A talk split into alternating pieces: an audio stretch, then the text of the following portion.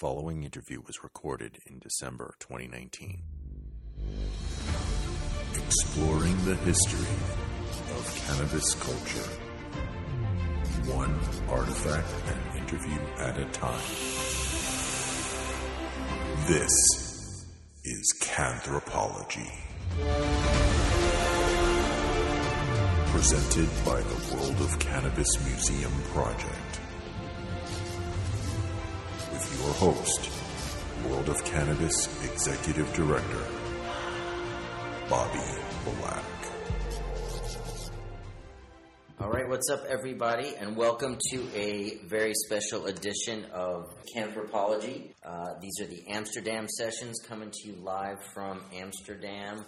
Uh, I'm out here uh, working on the World of Cannabis Museum project, and uh, I happen to be spending a lot of time with and uh, hanging out with a old friend of mine who's uh, a, a staple, uh, an icon in the cannabis legalization and, and festival scene.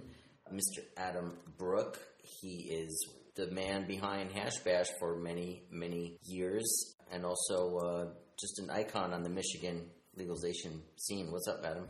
How you doing, Bobby? Doing great, man. You know I'm doing good because you've been hanging out with me an awful lot since I've been here. So you, you know how I'm doing. Uh, I'm high on hash, uh, as I'm sure you are. Uh, eating good food and enjoying uh, everything this beautiful city has to offer. Yeah, it's Amsterdam. It's kind of hard not to have a good time. Yeah. Well, actually, not everything the city has to offer because I have abstained from the red light district. So that's not quite everything. Everything else, let's put it that way. Right. I wouldn't waste my money there either. so, uh, Adam, it, you know, this is it's so great to spend time with you uh, these past couple weeks uh, because I hadn't seen you in quite a long time, um, but we definitely have uh, some history. Uh, tell everybody a little about your, your background and, and, and how you got involved with cannabis. Well, back in the late 80s, um, I had friends that had moved to Ann Arbor after high school. Actually, that would have been the mid 80s. Um, and I kind of went and started hanging out there. And this yearly event would happen on campus called the Hash Bash, which at the time was basically uh, fizzling out. It was uh, a few, sometimes a hundred people, many times much less than that, showing up on the diag, just kind of commemorating an event that had happened. And uh, there were a group of local Ann Arborites who started to uh, push the event, build up the event, and uh, a buddy of mine had written a letter to High Times and said, "Hey, you guys should come cover this event because it's one of a few events at the time in the country, and uh, it had been going since uh, 1972, and um, High Times kind of had just started this process of the fuel, food, fiber, and medicine concept that Jack Herer was pushing. And there was something called the Hemp Tour. And High Times was kind of grabbing hold of that and starting to show up at venues where there were these events. And they invited High Times, and they showed up with a psychedelic painted bus and a bunch of freedom fighters. And I thought that was pretty cool. So I, I kind of looked them up and got involved with uh, the freedom fighters. And you start, uh, like any other activism, you start showing up at meetings and helping out. And a couple years down the road, it was my turn to be the MC. It was, you know, I just kind of fell into it. Um, I ended up MCing and uh, hosting the event for about 25 years. And uh, we, of course, this was before social media. So, you know, we had to build up this event from basically dying out to promoting it through, um, you know, high times and uh, promoting it by taking advantage that all these people show up in Ann Arbor once a year for the rally. We would then promote other events around the state. Um, so the the movement itself was building, and, and we kind of helped to hash bash to grow. Um, but uh, I got involved because I wasn't a big pothead, but I, I had this issue about civil rights. And to me, smoking weed was one of those civil right things that was kind of stupid because it didn't make any sense why pot was illegal. We all know all the all the horrible things they said about it, but there were no truths to anything that was being said. And I have a real problem with hypocrisy. So to me, it was kind of like, well, this is an interesting subject. And I was in a situation where I worked in a family business. I didn't have to worry about my reputation. Um, I eventually got into the head shop business, and my weed activism kind of fit right in. But I eventually ended up married, and wife had a job and supported us, so I could afford to be an activist because it certainly doesn't pay anything. If anything, it costs you money, and uh, the timing is everything. And this was at a time when, like I had mentioned earlier, these hemp tours were starting, so it enabled me, the guy who organized Hash Bash, to go around the Midwest and out to California and to the East and push this event, this hash bash, and let people know. The interesting thing about hash bash is its persona is much bigger than the actual event itself. Um, people will tell you that, yeah, I was at hash bash last year, man. You know, we got there and you know, two o'clock, we couldn't find a place to park, and by the time we parked and got to, uh, went to a restaurant, it was four thirty, and the hash bash was great. And I'm thinking, you weren't at hash bash. Hash bash is a rally that takes place on the Diag at noon and lasts for an hour or two. So if you show up in town at four o'clock in the afternoon, you walk around smoking a joint. You were in town the day of hash bash, but you weren't at hash bash. So but it tends to go on after the rally. Well, it's it yeah it, it, this whole day event. I mean, Hash Bash is originally Hash Bash was not a rally. It became a rally when we had promoted the event in the 80s. It started to get a little bigger. The university tried to shut it down. We pointed out that this was a First Amendment thing, at which point we had speakers, and this, which is something that didn't happen in the past. Um, Hash Bash is a unique event. It, it, it, started because there was a time in Michigan when there actually were no marijuana laws, and pot wasn't necessarily legal. The laws had been ruled unconstitutional, and there were new laws about to come on the books that the legislature had passed, and those laws were to take effect April 1st, 1972. People put up flyers around town that said Hash Fest, High Noon Diag. It was only after an article was written in the paper that referred to it as a hash bash that it took on that name. Um, but this was just a protest to the man to say, you know, fuck you, you can pass any law you want. We're still going to come out and smoke weed. Um, and the fact that this new weed law was going to take effect on April Fool's Day just made the government look like idiots. So these local people in Ann Arbor came out and did this thing. Now, our history on this event, while that's how it started, is a little more in depth and and uh, actually a, a, little more uh, ho- uh, historical uh, figures and, and, actual players. Um, John Sinclair had been arrested for the possession of two joints he was remanded to jail with no appeal bond, which was unheard of at the time. Um, he was sentenced to eight and a half to ten years, and normally you would get an appeal bond and you post money and wait for your appeal. No appeal bond, they sent him to jail. So he was serving this time fighting his appeal. And one of the things John's case was able to do well, it's twofold. One, he was able to overturn the marijuana laws in Michigan. That's what eventually led to hash bash. And the way he did that was he used the law against them. The law said that marijuana was a narcotic. His lawyers went into court and proved that marijuana was not a narcotic, it was a euphoriant.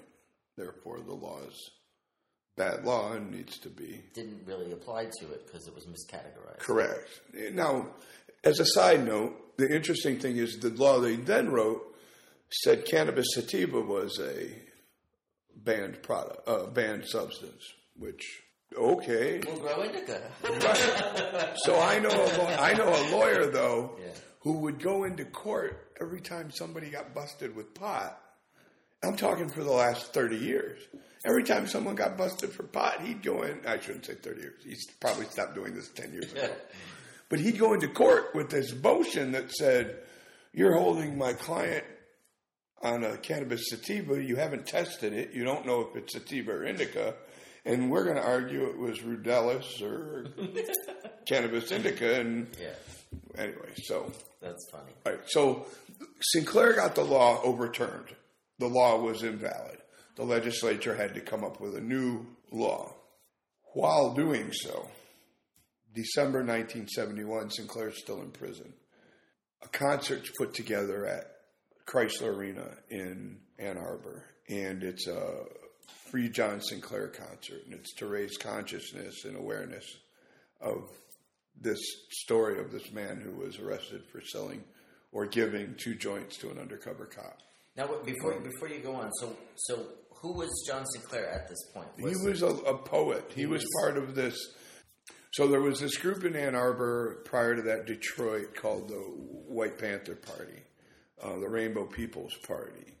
Um, they trans love energies. In fact, it was a communal living situation that to try to explain it to a 20 something would kind of just be a waste of time, but you have to have some Yeah. concept of was- the 60s Yeah. and the 70s and communal living and um, these people were radicals. They were radicals of the time. They were rejecting all the models that society was The- giving them and just trying to create their own way of Correct. being. And and this that was more more compassionate and less money based and less yeah. but these people were also targets of the government. Which is why the war on drugs started. Really, is, is in the in with Nixon is Correct. targeting those people. And and the, the real story well, so you brought up Nixon and I'll gladly take that. so the whole story is and I would encourage cuz I'm not going to get into it here, but I would encourage your listeners look up Nixon and Sinclair because John Sinclair is the reason Nixon was impeached and run out of office. And it's real simple. Nixon had hid wiretaps in the Watergate Hotel. Nixon also ordered his people, Mitch John Mitchell, to bug the White Panther Party. In the court case that Sinclair had been dragged into after he was already sitting in prison and a explosion happened at a CIA office in Ann Arbor and he was indicted for this bombing that he had no part of. They His blamed him because he was a White Panther. because the right they blamed there were three White Panthers Yeah. involved, Okay. and one of their lawyers in discovery said, "We want all the recordings you have of these people," and the government came back in a motion and said, "Executive order. President doesn't have to give you that." They had no concept that there was recordings. They didn't know. At which point they went to court and they said, if you have recordings of us, you have to give them to us in discovery. And it went all the way to the Supreme Court. This is a very famous case where the district, federal district court judge sued the United States government to say, you can't do this. Well, the Supreme Court had the ruling on a Friday, and it was supposed to be published Monday. And it would have said that the federal government does not have the right to listen to its citizen without a warrant, even if the president says tap their phones. Saturday, the Watergate was broken into, and the bugs that the president had put there were removed. That's what the Watergate break in was. It was the removal of listening devices. Because Monday morning, the Supreme Court was going to rule that those listening devices were illegal. Who leaked the ruling to the president? Well, it's very simple. If you read the story and you look into it, you'll see who was the attorney general, who was the lawyer, who wrote the laws, who was working the system. And you'll see that Judge Rehnquist, who eventually became the Supreme Court justice, was involved. And this is a great, true conspiracy Yeah. that these people eventually got caught in this break in And the only reason they were there is because the Supreme Court Monday morning was going to rule that what the president was doing was illegal, so they wanted to make sure they didn't get caught. Why? Because they did it to John Sinclair and his people. So Sinclair was directly related Yeah, to he the, was about two dominoes behind. He was like, That's right. Boom, boom, boom. And- when this led to this, this led to that. and then- worse than yeah. that, the government pushed over the dominoes. Yeah. These people did it to themselves. So Sinclair gets involved in this court case because he was trying to get himself out of prison. He changes the law in Michigan. Which brings us back to what we were talking about before was they were about to throw this concert to free John Sinclair. Well, right. So they so they, they Before I so rudely no no right. So brought us on this tangent. Right, But so- I'm I did. So go on. correct. They put together this concert that has all the heavyweights of the time, all the local bands from Michigan, Bob Seger, um, Stevie Wonder showed up as a surprise guest. Now, Stevie Wonder was a surprise guest, but John Lennon and Yoko Ono were brought in. Jerry Rubin was a part of this, and he said, "Hey, I can bring my buddy John Lennon in. He'd be interested." And it, it, they made it happen. And they came in because they realized the gravity of Oh, right. what they were fighting So- for. It wasn't just because they liked John. No, no, no, It and was John- because they wanted to support the cause of John Lennon's plan was to overturn these laws all around the country by taking this show on the road and doing a tour. Yeah. And that was, this was going to be the kickoff of that concept. you also have to know that the federal government immediately went after John Lennon and tried to throw him out of the country because he became a weed activist um, and had been convicted of a weed crime. But uh, this concert brought so much attention. They had 15,000 people in Chrysler Arena.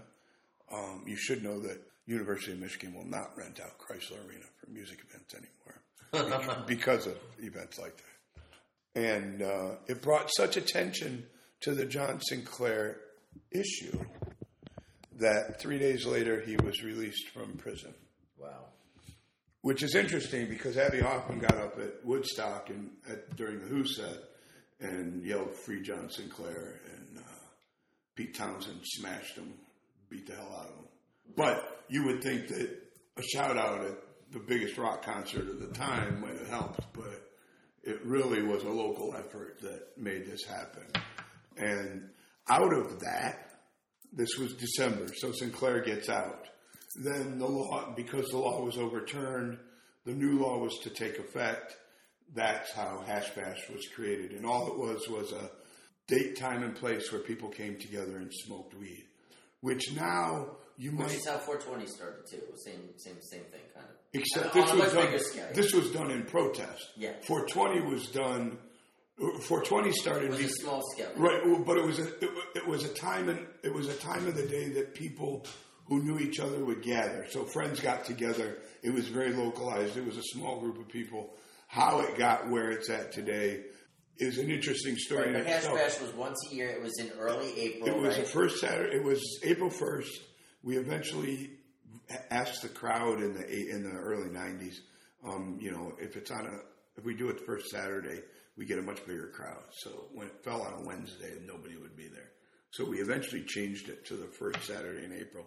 But it started out as this protest where they just showed up and smoked weed. There was no speakers. There was no music. There were people sitting around in this big uh, town square that had a smoking kind of. yeah, and uh, it was a smoking in the old-fashioned way. Now, any event you go to has speakers, has activists, and Hash Bash has become that because we went at one point. The University of Michigan said, "You're encouraging people to smoke weed. We're not going to give you a permit because they at one point required permits." And we're not going to give you a permit. Well, we sued the university, ended up taking them to court five times in six years. Wow. At one point, the, the judge finally said, I'm tired of you doing this and fined them $5,000. And my ACLU lawyer got five grand just because uh, the university denied us for the dumbest reasons. What they did do, though, is they blew up our cause. If you look in most major media markets in America today, I guarantee you, you will see anywhere from two to ten articles newspaper, magazine, whatever, about weed every day. Somewhere in major, it's everywhere. Back in the 90s, we couldn't get anything. The only time you ever saw weed in the news or media of any kind was some kind of negative. Oh, well, I was going to say, if Yeah. someone got if someone got killed in a car wreck and the car stunk like weed, they might write about Yeah, that or if, or if some smuggler got caught, you know, like that's But- the only it- way. You but- it was always a negative drug war. thing. Correct. Yeah. But if we responded to that and we, so if there was a, a car accident where the car smelled like weed and they wrote about that, you know, stone driver, ki- we might contact the paper and say, wait a minute, the car smelled like weed. That, there's no evidence that the driver was stoned. When you get the blood work back, then you can say that the driver was high. Until then, maybe his passenger smoked. You don't know. But you're fear mongering. Maybe somebody smoked days ago. You're, It still, you're- still smells right, like you're, weed. you're fear mongering. Yeah. We couldn't get a retraction. We couldn't get a response. We couldn't get a pro article. We couldn't get Jack Herer interviewed because he was coming to Hash Bash a week or you know it's coming to Ann Arbor a week early. Let's set up some, inter- some interviews. Shit. Now I can get a you know a cockroach that smokes a joint an interview, but in in the day you couldn't get a real interview. I had major players coming to Hash Bash. Uh, we we would bring High Times out. Here you have the dope magazine in the country coming to the smoke in in the country, and media outlets wanted nothing to do with it. In order to get the TV cameras to show up at Hash Bash at noon on Saturday, I'd call them at about nine o'clock on Saturday morning, and I'd tell them that we find we just heard that the police are one year dressed in riot gear. One year they had 200 officers waiting in riot gear, and we found out about it, and we called them media and told them that we expected a riot because anytime the cops dress in riot gear, there must be a riot about to happen. We'd never seen one at Hash Bash, but maybe the cops knew something we didn't know. and, and that worked. We got the media there that year. The next year, and of course, the cops never showed up in riot gear, but they were in the fire department hanging out. The next year, because that worked so well, I called the media up and said, We spoke with the police, and they're coming out to arrest as many people as possible. And you know, they used to arrest 50, 100 people, and now they were going to start doing this again. Sure enough, the media shows back up Keep bunking them. because they're looking for arrests.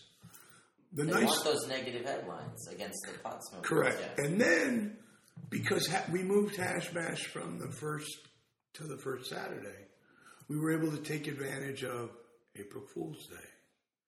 So every April first, we published some sort of, you know, Bill Clinton was coming to Hash Bash one year. Um, this year, I can tell you, I'll give you a little. You want some breaking news? Sure.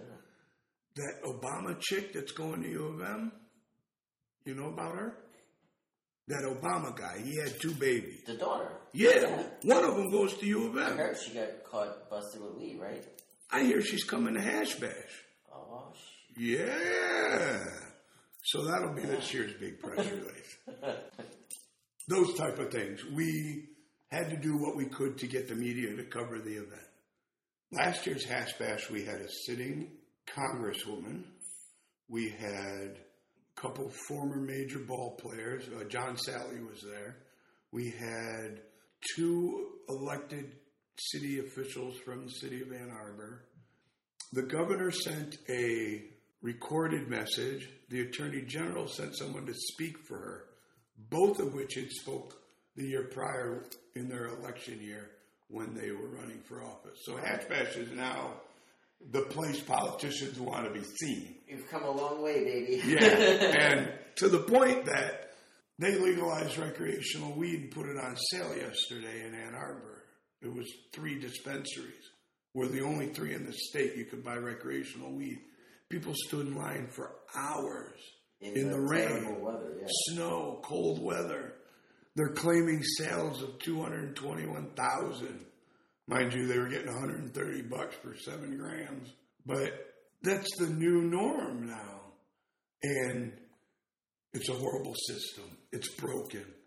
It is much better than some of the states that came before it, and it won't be as good as some of the states that come down the line. But I've been an activist for 30 years who have said it's all about moving the ball forward. So as fucked up as California's been, which by the way, it took California 20 years to go from medical to rec. And and and they, they have not done a very good job of their rollout at all. 64 Nope. has been bad on a lot of levels. Nobody has done well rolling out their system. Would you say that Denver's is the is the best of them, or No, no? not at all, because there are things that happened in states since Denver. So Denver didn't have reciprocal agreements, so you couldn't go there and purchase if you weren't a Denver card holder. That doesn't happen anymore. Now, when you come online, you're reciprocal with all the states behind you. You can't be reciprocal with states ahead of you because you can't reciprocate with someone that doesn't exist. Yeah. So that's how reciprocal law works.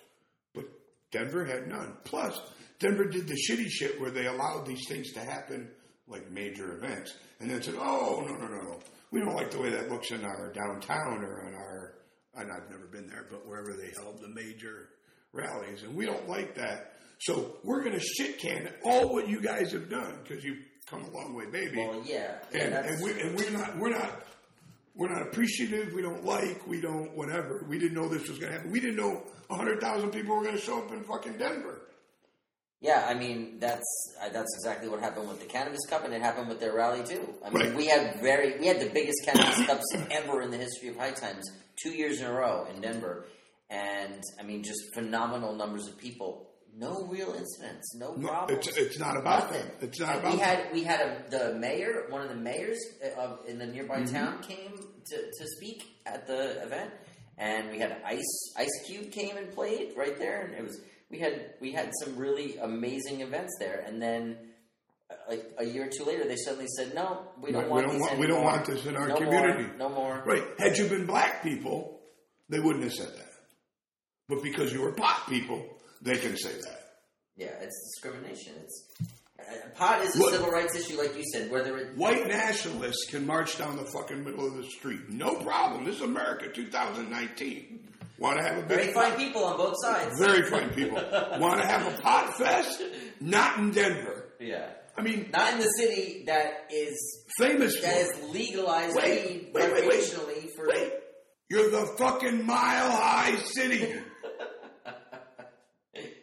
You're begging for it. You're begging for it. You're asking for it. Mind you, Michigan had the Pure Michigan campaign. They just shit canned it. Oh. Because someone somewhere decided it wasn't working or wasn't worth the money or whatever.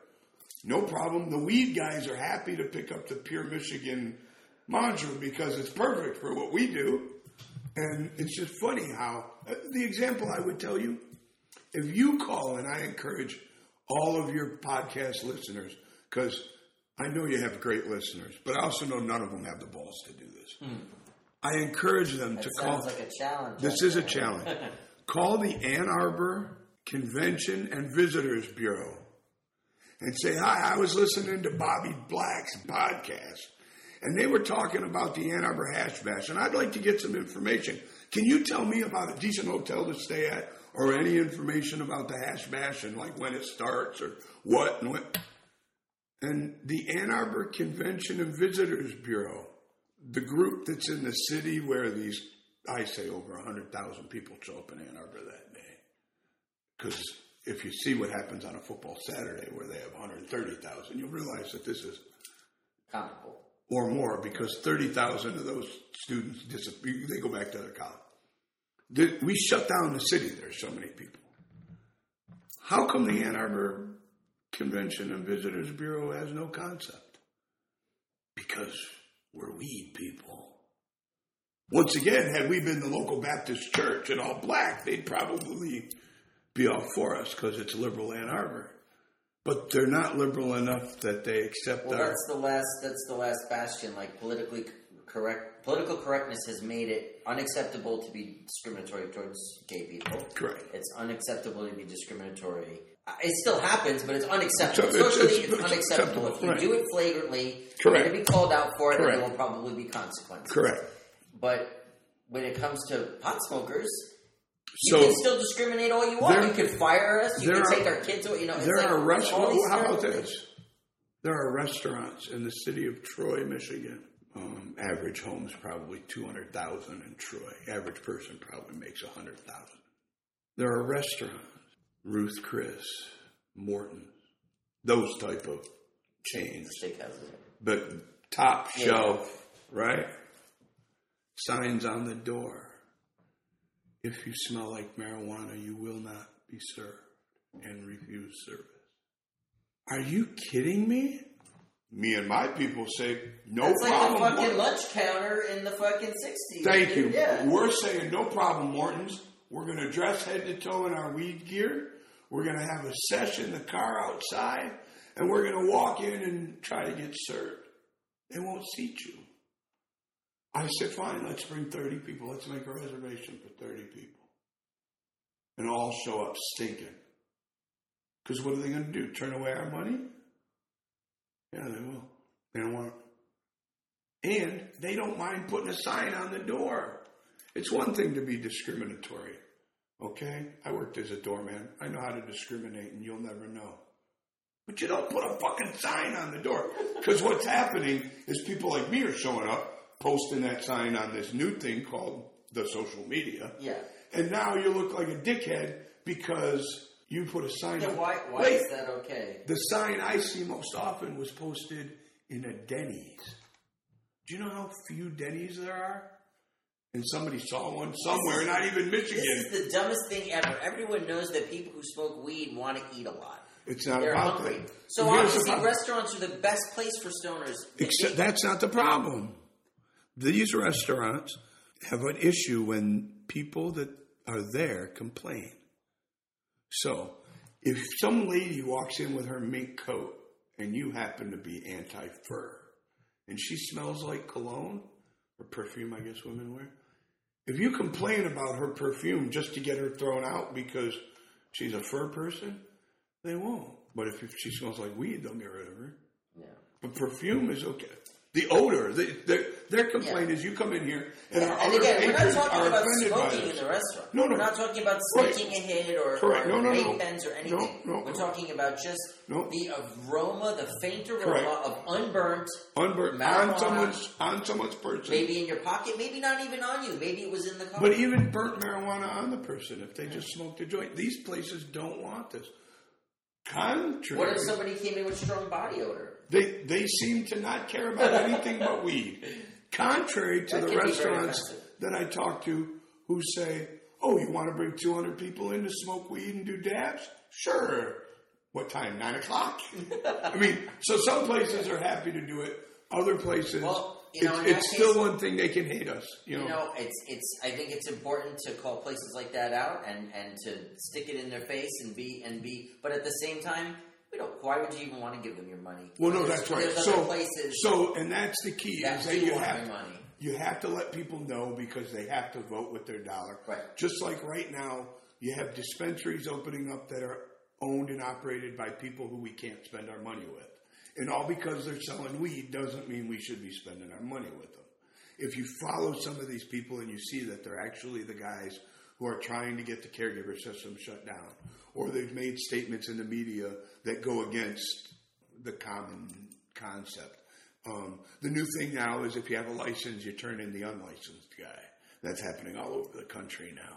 Well, California has a bunch of unlicensed dispensaries because cops just really don't go shut things down until there's a complaint.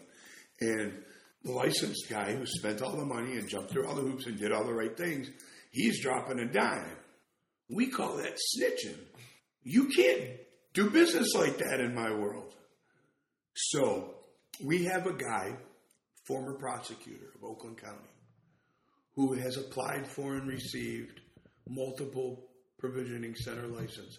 I have a campaign where we have, if you know the right to life people that stand out with the atrocious pictures at the Westboro Baptist Westboro Church. Baptist Church, I think. We have our version of God hates fags. Basically, it's blown up posters of comments of, of the face of the prosecutor and comments he made about weed and how horrible it is and how we can never legalize it. And basically, people will be standing in front of his dispensary saying, Do you want to buy weed from this man? Because we should never reward him, even though he's now on our team. He did some really bad things. He put people Has in he prison. apologized? Probably not. You can't Has apologize. he, has he done anything to help get the people out of jail that he helped put away? Probably not. No, right. So, and that was always my problem when someone. So has he really turned over new leaf, or is he just no, trying he's to just, cash in? he's, just he's trying, to cash in, He's- and, and that's always been my problem with uh, the members of LEAP. I'd be interview, introduced to a LEAP member, and they'd be like, "Hey, this is Howard Wooldridge, or uh, this is you know, whoever." It doesn't matter. How many people did you put in jail for weed? That's my first question. Oh, I never wanted to arrest anybody. I never. Okay, so whose lives did you ruin because you let other officers arrest people? I mean, I- can I can't do business with people like that. Cops, I can't do business with prosecutors. If you come and talk against the system we have, But here's the thing: if they if they've genuinely changed their mind and switched teams, then they should be the most vocal people trying to get those people out of jail. They should be apologizing. They should be taking steps to right their Well, wrongs. the- the argument they're is- not doing that, the argument is that nobody's- Really, but the where's their argu- contrition? the argument is that nobody's in jail for pot, and they're really not. They're in jail for all kinds of things that a pot charge may have started, but now you have people who, because they got busted for weed, they're on parole or probation, so now they get nicked on those issues um, because they have a violation of some sort. The the real problem is that these people benefited off of the the illegality and protecting it. Not the prosecutor doesn't have to prosecute. Yeah. Ask any woman that's been raped. If they had to prosecute, there wouldn't be 20,000 rape kits sitting in a warehouse in Detroit. So they do take pick and choose. The thing is, and any cop that's worked a drug task force team will agree with this. Had weed people shot back like the heroin dealers and the cocaine dealers, it'd be a different ballgame. But we're low hanging fruit. We're easy. We don't fight back. Yeah, we're, we we're We, mellow, peaceful we stink, for the most part. but we stink. We're easily found. You know, one of the big court rulings when the Supreme Court said that smell is not uh, probable cause. probable cause. Okay, now what, motherfucker? How much weed do I have? You'll never know. I might have a little nug that's loud as can be. You know? yeah, that's a big that's a big deal. That's a big step. That little change in policy.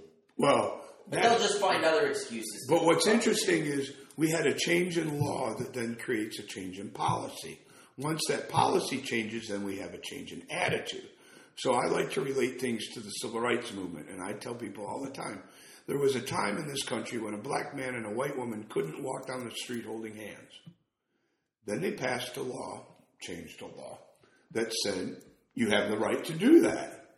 That was early 60s, late 50s. That doesn't mean that in Memphis you could do that because the sheriff wouldn't allow it. The constable would have never allowed no black man and no white woman to walk down his street holding hands. Now, eventually, that guy either died off or got sued or whatever and had to change. But the reality is, the law passed, and it still took 20 years. And if you're, I'm 51, if you're my age, it was a whole generation. Forget about walking down the street. You don't think anything of a mixed couple nowadays. Don't think anything of it. There was a Some time, people do. No. I don't. the, but, But there was a still time a lot of people in America that don't like it. they cannot like it all they want. There was a time when they would say something. Yeah. There was a time when you could get arrested. There was a time when they'd run you out of town. They'd burn your house down. They'd lynch you. No, of course. It's totally Even, changed. in, even like you said, even in my lifetime, I grew up in Brooklyn, in Bensonhurst. It was a predominantly Italian and, and Jewish neighborhood, but it was it was a white neighborhood by and large, ninety percent. You know, and back then when I was a kid, there were no black and white couples holding hands walking Correct. down the street, and if there was, there was people staring, Right. And some some jackass was guaranteed to yell out Say something, something. or be or say So, something. so the laws passed, and then the attitude started to change. Right? Times change. What happens in the weed game? In the weed game, you have these guys who, for all these years, had these laws that enriched them literally with dollars. And then the laws changed, and now they couldn't do that anymore, which is the complete opposite of the civil rights movement, but it changed their behavior. Now they're dealing with this medical thing, and they're like, "Well, fuck this. How can we? How can our drug dogs tell the difference between medical cannabis and your illegal recreation? Oh, now you have legal recreational cannabis. And then don't forget now there's CBD flower, which looks exactly like the regular cannabis flower, except it has no THC. So now you have to actually test the material to find out if it's legal or not. You can't just look at it and say, "Oh, it's illegal." So, because cops are these higher mentally thinking people, they're really brilliant. I mean, if you think about it, they're they're fucking brilliant. They realize that hey, this we we can't do this. This isn't going to work. So now you got people that are getting pulled over who are coming in. The cops like, how much weed do you got? Hey man, I'm carded. I got all the cards I need. The cop don't even check because it's not worth his time. Oh, so you got two black guys in the back seat? I don't care anymore. That's what happened in the civil rights movement. You what? You know the, the Italian two Italian guys and the two black guys are out for the night, hanging out, doing what they do. It ain't a problem no more, right? Those days are over. All of a sudden, cop pulls you over. It happened to me. I made it illegal right. I turned right on red. Sign clearly said no turn on red. I saw it as I made the turn. And there's the cop sitting right there. I pulled, I was smoking a joint. I put the joint out. He came up to the car. He didn't say a fucking word other than, dude, you know you went through that light. I'm like, and I'm literally already calling my wife, like, hey, I just got stopped. You got to come get the car because they're going to impound the car because I know I'm going. Guy says, you know why I stopped you? I said, yeah, man, I made that turn and halfway through it, I knew I was fucked. And then I saw you and I knew I was doubly fucked.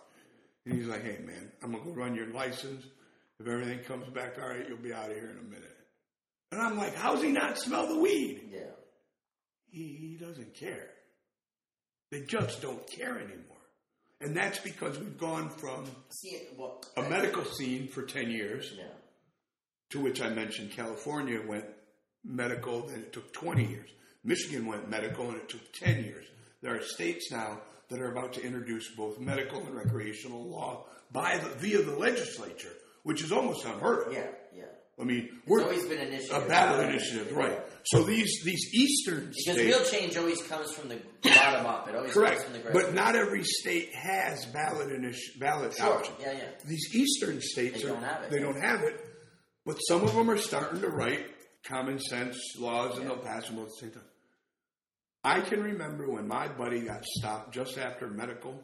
One of these Native American fellas belongs to the Native American church, has his little Native American card, so that when a cop says, "Hey man, you can't have that weed," he says, "No, that's my sacrament, sir, and I'm a church member." And try saying anything because that's a violation, right? So these guys like to play this church game, and they've encouraged me to join the church and get the card. The problem is, if you join the church, I would expect you have to be a believer, and I'm not a believer, so I couldn't lie in order to get a card. That wouldn't be right. My man's got his card, but he likes to play the cop. See, so cop pulls him over, smells some weed. He says, "No, officer, I'm a caregiver. I've got five patients and myself. That would get us what we call in Michigan, because you're allowed two and a half ounces per patient. We call that a Michigan pound. It's 15 ounces, and we call it a Michigan pound. He says, I got my Michigan pound. Cop says, Really? How do I know that? My buddy says, Well, I have a scale. You can weigh it out and check it. And on the, on the hood of the sheriff's deputy's vehicle, the sheriff's deputy took my buddy's scale and weighed the bags to see that he had 15 ounces of weed. Wrote him the speeding ticket told him to have a nice day. And this was just after the medical law had changed, but the sheriff's deputy had been told by the sheriff as long as these people have the proper paperwork, the cards, we can't make any cases. The courts aren't going to do it. Yeah. The prosecutors. So I had a buddy call me one day. He's like, "Dude, I just had a sheriff weigh out 15 ounces on my fucking hood of my his car, and he gave it all back. He handed me a ticket. That's the greatest day ever." Yeah. Changing attitudes. So we're there now. We're, it- Yeah. It's happening. And it's because their war on drugs is a failure. You can't, it doesn't matter what you try to keep from the people. If they want it, they will get it. So these attitude changes, one more generation and we'll be all right. The 80, the 60 to 80 year olds that die off in the next 20 years will be good because now Yeah. anybody. generational shift.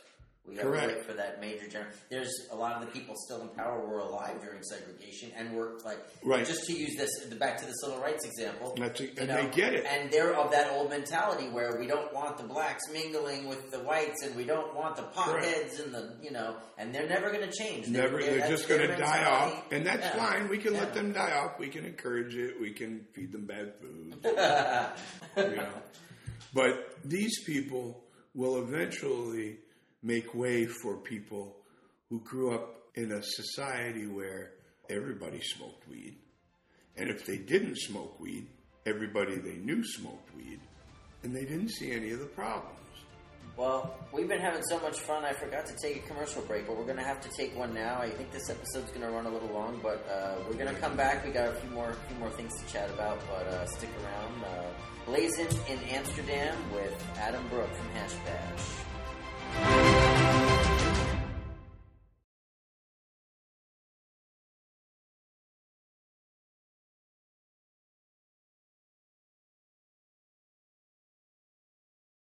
All right, and welcome back to the special Amsterdam session here in Amsterdam with Adam Brook. Uh, I'm your host, as always, Bobby Black, and uh, we've been just having a grand old time, uh, smoking some hash and, and, and chatting about all kinds of uh, stuff, Michigan and legal weed and all kinds of cool shit. Um, I want to talk a little about since we're here in Amsterdam, uh, and and you and I both love this city and have spent quite a bit of time here. I want to talk a little about Amsterdam, and, and I, I know you've uh, you've been involved with. Uh, you know, we've talked about John Sinclair for a while before. Um, you actually work with John Sinclair, uh, which I don't think you mentioned in the first segment. Um, and you guys have done a Radio Free Amsterdam show out here. Uh, you supported him in that. I know you've been involved in that. And, uh, and you were also uh, around for some of the really early cannabis cups out here too. So uh, tell me a little about your experiences in Amsterdam, how you fell in love with the city, and, and, and, and why why you keep Sure. coming back. Other Well, than the weed. yeah, yeah. No, no. Well, so with all due respect, I have to thank Steve Hager. I, uh, as I mentioned earlier, I got involved with uh, High Times Freedom Fighter, and we had we would meet in Ann Arbor before Hash Bash, and they nominated me as Freedom Fighter of the Year, and I was voted on and selected as Freedom Fighter of the Year, and the the award for Freedom Fighter of the Year, it was a all expense paid trip to Amsterdam. So I was invited on this trip, and um, it was 1994. It was the first year that the High Times had opened the Cannabis Cup to the general public. But I lived in Ann Arbor, and I was good friends with a man by the name of Tom Harris, who was also Freedom Fighter of the Year at one point before High Times was giving away the free trip. And Tom, actually, a unique side note Tom is the guy, if you remember the High Times that had the George Washington from the dollar bill on the cover and it said, I grew hemp, and it had the little bubble. Yeah. Tom Harris designed that. That was his idea. He sent it into High Times. They ran with it, put it on the cover. Anyways, I sell the rubber stamp Yeah, I was stamp the say, dollar I've seen, bills. I've seen I, a lot of bills over the years. I've probably sold 5,000 rubber stamps over the years That's cool. still have a hundred, a couple hundred of them at home.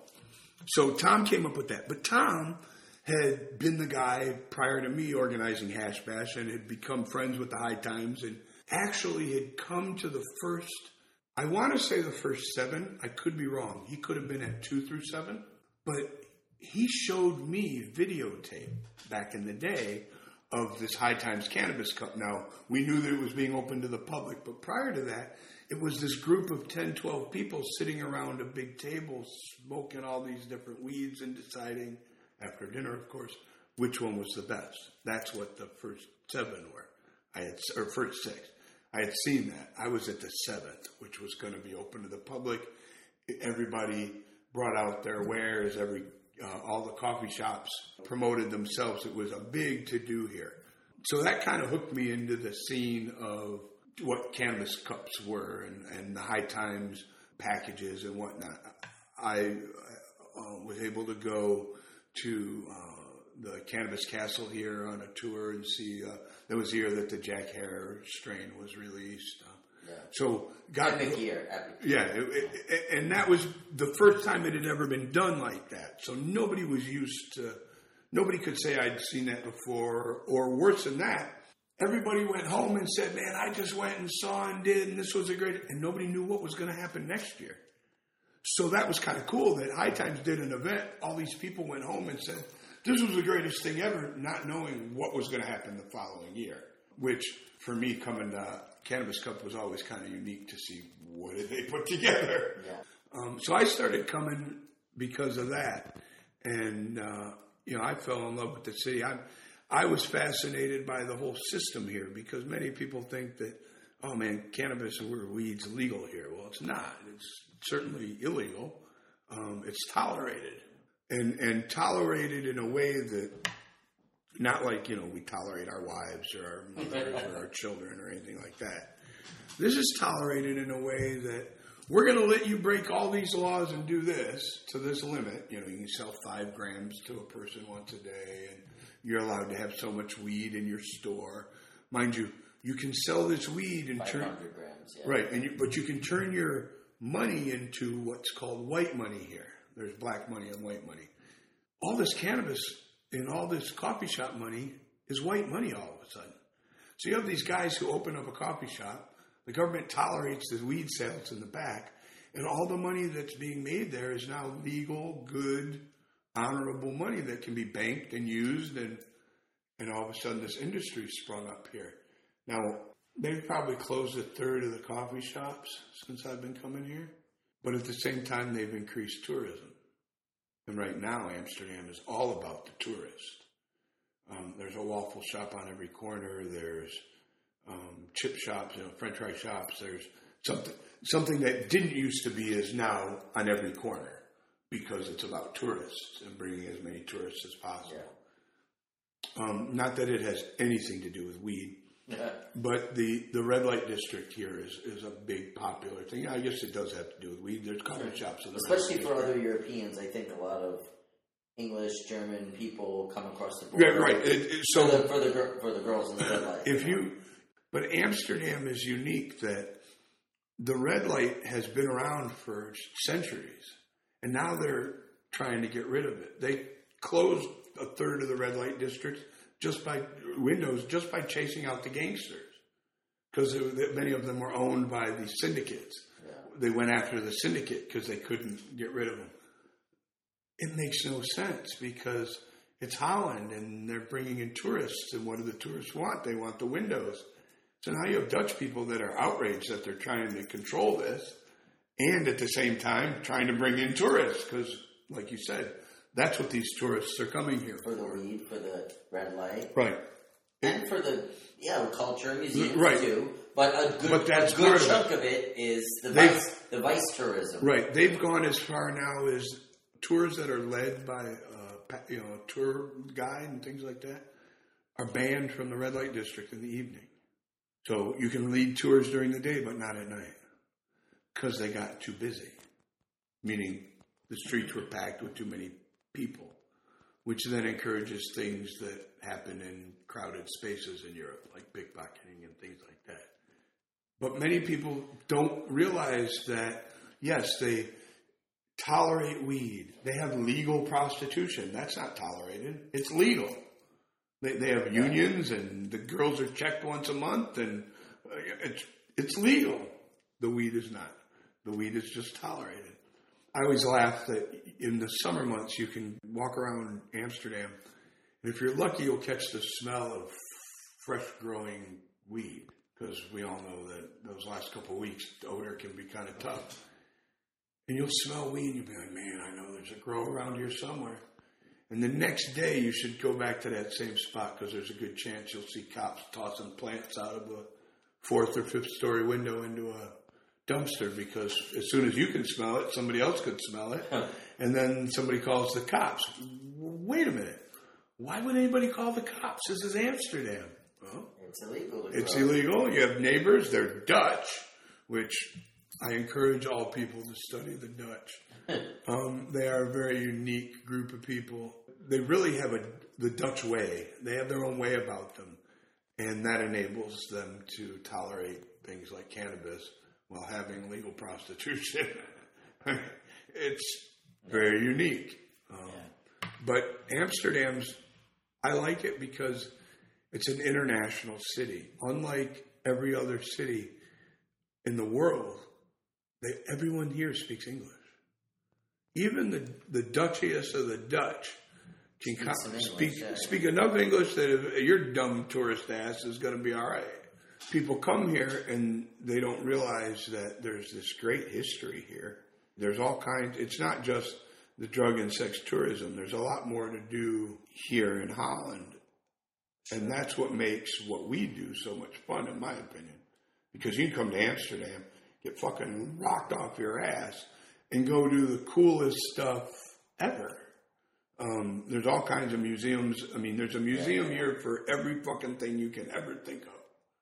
Speaking of museums, I would be remiss if I didn't mention uh, uh, uh, my new venture that with uh, Yair, the uh, World of Cannabis Museum that I'm here working on. I mentioned at the beginning of the program. Um, and it's been, like I said, it's been great having you here while we've been working on the project and we've been talking a lot. And you actually uh, have quite a collection yourself, and you brought us some really cool items for our collection to include in the museum. Uh, tell, tell me, tell us a little about some of the items you brought. I know there was a, a, a, Life magazine, a first edition, High Times. Uh, do you remember all the stuff that you brought? You know Some damn well I don't remember anything. I'm the greatest witness. If you ever need me, if you ever need a witness in court, all you have to do is subpoena me, and I will get up on the stand and I will explain how I cannot remember a damn thing. But I do remember, yeah. So I had uh, there's a, a Life magazine that had a, a fingers holding a big joint, pretty well known. Um, I had That was from the '60s. yeah, I think it might have been 69. I have a few of those. So I have this problem where I collected stuff that A, I liked, and B, I knew would be worth something at some point. And if it's worth something, then having one is okay, but having six is six times more valuable, right? So I have these collections where I would buy two and three of things. So when you guys popped up with the museum, I knew that, hey, there are certain classic things that if you don't have, you'd be remiss. Life magazine, classic example. Yeah. Of course, I've been doing this for 30 years. So I was also proud that you have like the American magazine. Now, I may or may not have a better copy. I don't know. I have to find my copies. I know I have a few. Yeah. Um, but one of the things I did was I have um, a couple full collections of High Times magazines up until the early 90s, or maybe through the mid 90s. I have two complete copies of the first 10 years that I know of. I bought one and I created another. But I would I started buying first edition, first printings, and there's multiple for first printings, and knowing which ones you have and pricing Yeah, and there's four versions of the first issue. Right. Four different printings. and knowing which versions you have, and better than that, which versions you're looking at when you're buying them online, because sometimes people don't know what they have. So I collected. I, I have like half a dozen different first editions. I know I have one of each in mint condition put away, and I found some others. So I brought one of those. There are um, what other things did I? That's crazy. I worked there for 21 years, and I don't even have a copy of the first edition. We didn't have any in the office. We No, no, had any. right. We never Yeah. had any. I mean, I've, I had seen them before. I'd held them before, but I there was never like copies around. No one had them. No one. and Well, so I used to buy back issues. My my account number for High Times magazine was zero zero zero zero nine. So I don't know how many people obviously they had opened accounts for before I came, or what they did for merchandising, but they weren't selling a lot of merchandise Yeah. in the early days when I had gotten involved. But I had a traveling head shop, and one of the things I found was that they sold back issues. And if you're going to sell me back issues for four or five bucks a piece, I can get 10. I'll buy them all day long. And I was shocked at how many old ones they had, but they had nothing from the 70s. They had nothing from the early 80s. It's like the, the as we got into later dates, the earlier dates just disappeared. Um, you couldn't get anything with cocaine on the cover. Those didn't exist at all. We had some of those at the office. Right, but you couldn't buy them Not from. lot, but right, had- you couldn't buy them to resell, which I can understand that when they got to a certain level, then they brought them back in house, and that was the end Yeah, of it. because we had to felt like we had to keep them for posterity, Right, for right, right. reference, and So it was interesting because I knew at the time that not the industry because it didn't exist, the movement was going to spawn other pop type magazines, and it had in the past. There are all kinds over Yeah. the years uh, that we've got a few other randos in the Right. collection down there. Head So- magazine, things like that. But I, I knew that High Times was still the classic. So I was just buying them up when I could and where I could. And I have a pretty big collection of those. And anything that I could get my hands on that was pot related, I collected. Every event I was at, I took multiple stacks of flyers, you know. So my collection was one that I didn't know what I was ever going to do with it other than turn it into cash because I wasn't looking to do anything and and I was collecting. I wasn't. It wasn't a personal thing. I was collecting. I would search eBay and you know when eBay first came out and you could buy things that people didn't know what they had or um, now things are a little a little different. But uh, at one point I lived in an apartment and I had my shit spread out. All my weed stuff was on the wall, posters. Um, I had uh, bookcases filled with magazines and books, and you know, my museum was on display. I would have friends come over and roll their own joint and smoke their own joint as they walked around piddling with all my collection. You know, It's how my office used to be. How, right, right. How my home office kind of is now. So, you know, for me, collecting was was an easy thing. I, I'm kind of happy that some of the unique stuff has a place to go. But uh, for me, the thought that there would be a museum or something was kind of who would want the stuff we collected. However, at the same time, in Am- in Amsterdam was the Sensi setup and their hemp and marijuana museum. Sure, yeah. And Ben had once asked if uh, I would be interested in donating my tri- my Freedom Fighter tricorner to his museum. Ben Dronkers Yeah. is the owner uh, of Sensi Seed and, and the museum. But go ahead. And I thought about it, but I use it, so I, I never would give it up that way. Because I wear it every year at Hash Bash, as silly as the damn thing looks. But I never really gave any thought to a real museum, because to me, and I'm not denigrating his museum in any way, shape, or form, but his museum is a tourist attraction. It doesn't do the, the job of taking the artifacts of the weed movement or game and maintaining them or securing them. World of Cannabis Museum seems like you folks want to make sure that if there's a sign available from the Mellow Yellow or if there's a Bulldog sign that may be available, that that's something you want because it's historical in nature and it shouldn't get thrown in the dustbin. It, it, it has historical, uh, you know, significance Yeah. that's a unique type of museum to me. Much different than an educational type museum where we're trying to teach people about fuel, food, fiber, and medicine and the things that the Sensi Museum does, which is great and it's a beautiful place. Yeah. I encourage people to go check Absolutely, it out. Um, if you're a tourist coming to Amsterdam, there's a few things you got to do.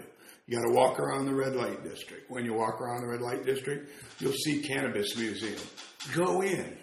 You got to check out the Van Gogh Museum because, well, everyone's seen the picture of him with his ear cut off, but there's there's No, other. his work's amazing. Right. Uh, the And- Rijksmuseum, like you mentioned, Rembrandt and the and the you Dutch can do these things and- high. That's the Oh best yeah, part. yeah.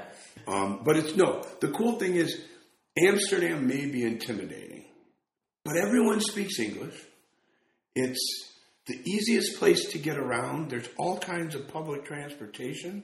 If you can walk, you don't need the public transportation. You can walk across town much faster than you can take a tram around town. Yeah. But it's an easy city. It's easy If you're a first time traveler, you'll have an easy time coming here because it's based on tourism. That's what Amsterdam's set up for. And they make it super easy. So there's a Waffle House on every corner. There's a cheese shop on every corner. There's all these places that deal with tour, you know, cater to the tourism. But and then of course there's the coffee shops, which is what a lot of our you know my listeners will, of course will be interested in. Uh, aside from all the great restaurants, museums, and stuff.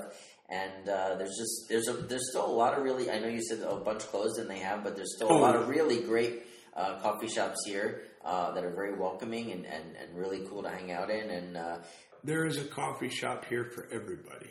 Every coffee shop, like I said, has its own ambiance and its own crowd. I hang out at the greenhouse because I like the people, the, the people that work there. The you know the yeah, we laugh, we joke on the customers. I mean that's that's uh, yeah. That's what it's about. Plus, they have a terrace. In summer months, we sit out on Yeah. the terrace and Steve Hayes, the Peanut Gallery. Yeah. Yeah, It's, it's been real fun hanging out with you guys there and uh, and around town, and uh, always a pleasure to spend time with you guys. I'm glad that we got to spend this time together and reconnect here.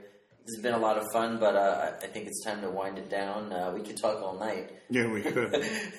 I mean, yeah, I mean, seriously, like when you first walked through the door, when you got to town, like I think we talked for about three or four hours straight without That stopping. And uh, I wish I'd been running a recorder then, but you know what? This has been just as good a conversation, man. So, uh, well, tell tell everybody where they can uh, find out, find you online, and find out about your projects. Yeah, I'm uh, I'm easy to find. I'm my Instagram is Adam L. Brook. I'm available on Facebook. I also produce the Hash Bash Cup, and uh, you can find us at hashbashcup.com or at hashbash.com. Cool. Well, I encourage you guys to learn more about hash bash and and its place in cannabis history. We have lots of hash bash items in our collection, and it will be featured uh, pretty prominently. I would venture to say in the World of Cannabis Museum. And uh, also look up look up more about John Sinclair if you're not familiar with him. He's a, a true legend, true hero in the cannabis community, who I hope to have on this show, uh, on the upcoming show yeah, so uh, look into it, check it out, and I hope you've enjoyed uh, listening to us as much as we've enjoyed listening to each other. And uh, thanks for listening once again. Uh, this is Bobby Black saying peace off. All right, and that brings us to the end of another episode of Canthropology. For more information on today's guest and the topics we discussed, check out our blog at worldofcannabis.museum slash canthropology. If there's a guest or topic you'd like to hear us cover, or you have an item you think is worthy of inclusion in our museum, you can hit us up on social media or shoot us an email at canthropology at gmail.com. If you've enjoyed this show, we invite you to go ahead and click that subscribe button, leave us a review, share it with your friends, and follow us on Facebook, Instagram, and Twitter. A quick shout out to our amazing media partners, Cannabis Radio and Hayes Radio, as well as Leaf Canosaur, Skunk, Canopolitan, Greenleaf, and Happy Monkey magazines. Thanks again for listening.